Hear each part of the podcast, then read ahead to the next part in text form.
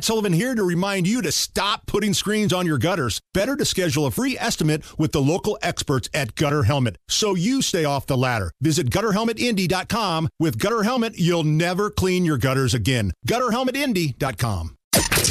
You're listening to the Hammer and Nigel Show. Hey, Tony! Hey Tony. Hey. Pretty boy.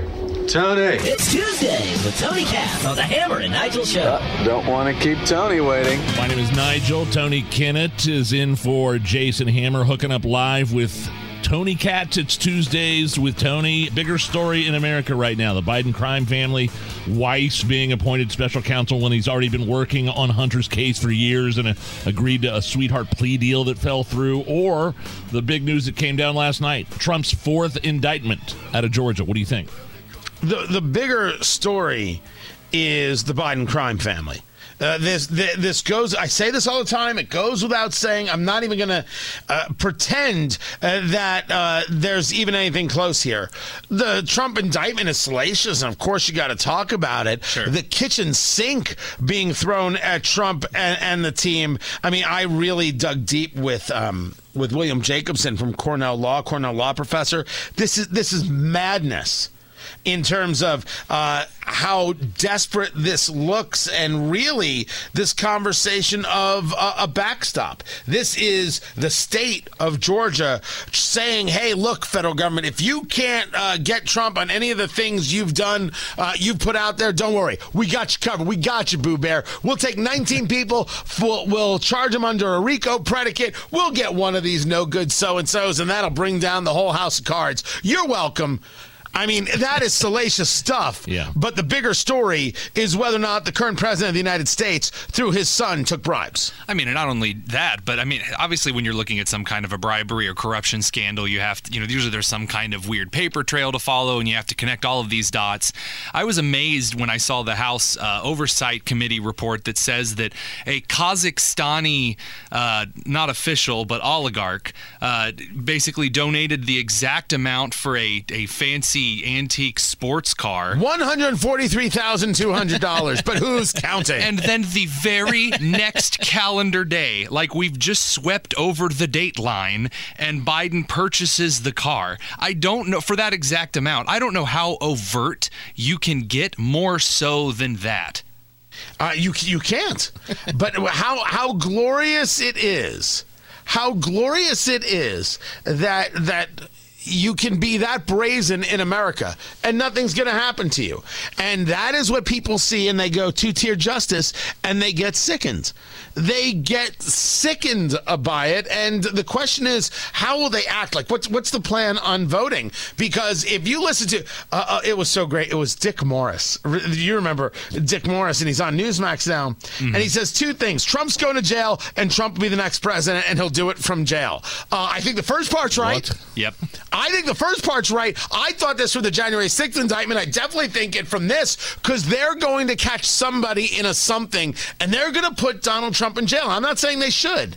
They're going to put him in jail. Oh, yeah, Georgia I don't know if the Republican Party has the even even the people who have been supportive of Trump can say to themselves, "We prepared to give to lose to Joe Biden again over this." I don't know if they've got it in them. And let's be clear the over this is not to discount what's happening. This is a disgusting abuse of power. Right. This is Banana Republic as it's being discussed. This is not American at all. But when winning is the objective, one must ask themselves how they win. I don't know if it's going to continue to be in that polling. Trump is the only way to win. What's the difference then between this indictment and the and then the others? And and and you, I, I was actually kind of stunned to just hear you say it's stunning to hear somebody anybody say that the president is going to jail, a former president who could later be elected president. So, so let's make sure we understand some some things about this indictment. First, this is happening on a state level and and not a federal level. And there's a question about why. Why are you engaged in this when these same charges in, in a couple different spots are happening on on a, on a federal level? Right. Uh, but what the state charge allows, especially under this RICO uh, statute, uh, this is a racketeering statute. They have very different rules in Georgia than in other places, uh, different burdens uh, of proof, different ways of engaging the charges. So when you look at all of the charges and all of the allegations in the in the 96 page indictment, and you realize that that Fani Willis, uh, who is the district attorney, is going to try all 19 at the same time. Like Harvey Dent in, in Batman. Like when they, they rounded up all of the Gotham criminals in one room. That's mafia st- I mean, type re- stuff. No, that's what Rico was made for. Yeah. I mean, they're, they're- Oh, the fact that Rudy Giuliani is being charged under a RICO predicate is the greatest irony of all time, It man. It really is. It it's really nuts. But once you realize that, you realize they don't need to get Trump. They need to get one. They need to get one in order to take down the whole quote unquote cabal. Right. And that's the objective here. This isn't about justice. This is about playing gotcha. And as we have seen, it is so obvious that these charges could have been brought two months ago or two years ago that the timing of the bringing of these charges soon after we learn more about Hunter Biden and Joe Biden, of course, it's always the way it goes. Right. Uh, it's not just coincidence, people. It's happened that way every time. Every time, Nigel. Every freaking time, the this is happening for political purposes, and in terms of coming now as opposed to two years ago. If anybody, if anybody thinks that the political left isn't an obscene organization, what they have shown. If you think Trump was wrong for January 6th, that's fine. If you think Trump was wrong for having classified documents, that's fine. If you think Trump was wrong for whatever he did to Stormy Daniels, that's fine. What the political left has done in this prosecution is worse. The impeachment prosecution was worse. The January 6th prosecution was worse. The January 6th show trials was worse. This was worse. If we're going to rank these things, this is worse. And there is not a person in Indiana, nay America, who can argue that point and win against me. Tuesdays with Tony Katz. So, what happens if Donald Trump goes to jail? Are they expecting like another? Are they hoping for uh, the the left another January sixth like episode? I mean, what really? What's worst case scenario in your mind if if this happens? I don't. I, I, I am only interested in winning. I want to be clear uh, about that. That I don't have allegiances to people. I, I have beliefs, theories, philosophies, ideas of how a country should be run, Right. and what allows me to live my life the way I see fit. I am not about people. I have no cult of personality in me whatsoever. I only want victory. If Trump going to jail means I can't have victory, I'm voting for somebody else. I want the victory. Now, that victorious person needs to clean a lot of house. As I've said, I want a thousand DOJ agents fired. I don't care if they're happy. I don't care if the FBI agents are happy or DOJ staffers are happy. Let them sue. The president of the United States has control of the DOJ. I fire everybody. State Department, a thousand people. I clean up the house. That's called draining the swamp. And I do it in the first day. right. That's how it has to happen. So this is really what kind of gets my goat because I'm I'm watching a lot of individuals who could be rallying around what could be an opportunity to pick up a major time of of an offense against the president's current corrupt administration, obviously so. And yet we're sitting here talking about how well Republicans need to stop sending angry letters and it's time to prosecute a thousand people right now on this day of 2023.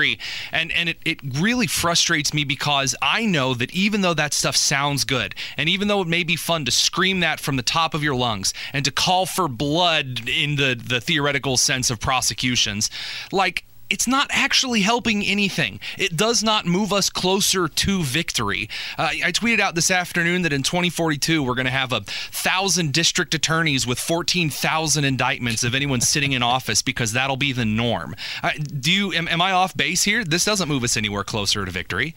So, uh, the, the the closer to victory is how we move the rest of the country to vote in the recognition of how gross uh, this Democratic Party is and how horrific Bidenomics is and how old and senile and unworthy Joe Biden is and Kamala Harris. That moves you uh, to, to, to victory. To say it's Trump or no one, I don't think works. Right. But we've seen three indictments not affect uh, Donald Trump in the polls. If you take Right. a look at, yeah. At, at Iowa, you don't see uh, that level of movement. As William Jacobson pointed out, the first indictment, the Alvin Bragg indictment comes out. And even though DeSantis was closing, man, the gap got even bigger. If I take a look at the latest polling, August 2nd to August 4th, this is from TIPP, um, Trump 57, DeSantis 12. Wow. 12. Wow. That is certifiable. I, I saw there's a new there's a New Hampshire poll that also came out as well where you have DeSantis at eight percent. Uh, Chris Christie's leading DeSantis. Yeah, Chris Christie, Chris Christie in that one, and it's it's wild because Chris Christie is is not a good candidate. I, I'm, I'm sorry, like the policy proposals that he's put forward are garbage. Same with Nikki Haley, both garbage proposals, and yet they are gaining ground because the Republican primary right now is a mess. It is a dumpster fire That with seasoning. Now that's the Emerson poll that you're talking about, and the number you left out is that Trump went from 41 to 49.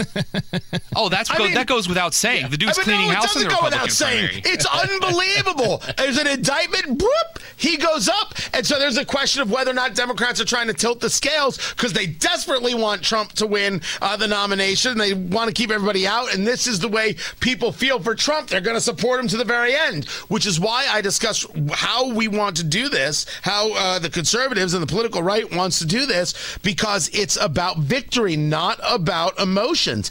It's about victory. They may decide they're going with Trump, ride or die. Well, they may find out what die is. Let's uh, pivot. We've been talking about the Trump indictment, but uh, let's go local here. The Indy Star did a Q&A with Joe Hogsett, Mayor Hogsett, sort of a milk toast question as to, uh, well, there's a lot of controversy as to where you were during the night of the riots. Why why are people asking that question?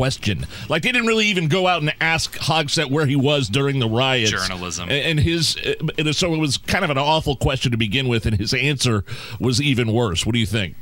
Uh, his his answer was, I don't know why you're asking me this. Uh, here's look, here's a panel of people who said uh, that I'm awesome, and the people who ask this kind of question, uh, they're really political. You don't city, say. The city caught fire. Banks were on fire. Two people died.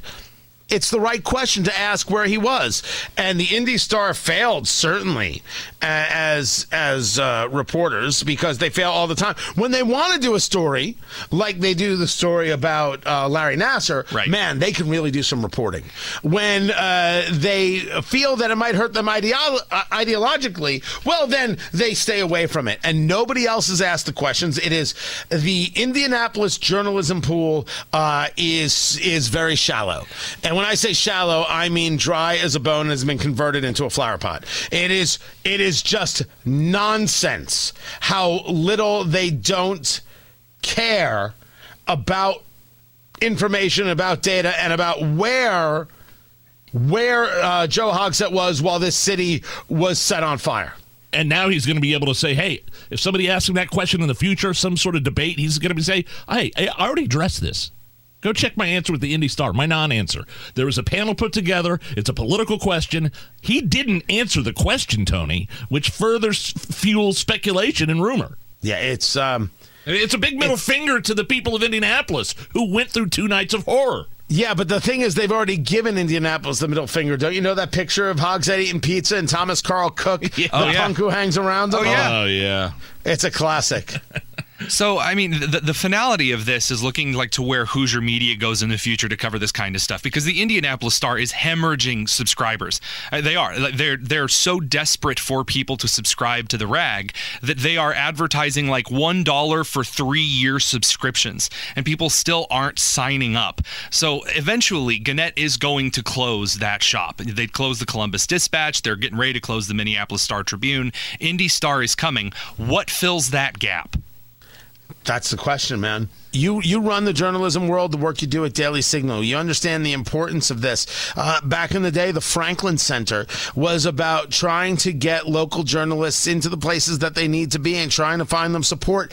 These things do matter. Without local journalists, you aren't exposing uh, the the underbelly of your local government to sunlight, and which sunlight is the best disinfectant. You get to understand what's going on, and when they have nobody watching, they get away with anything. Anything.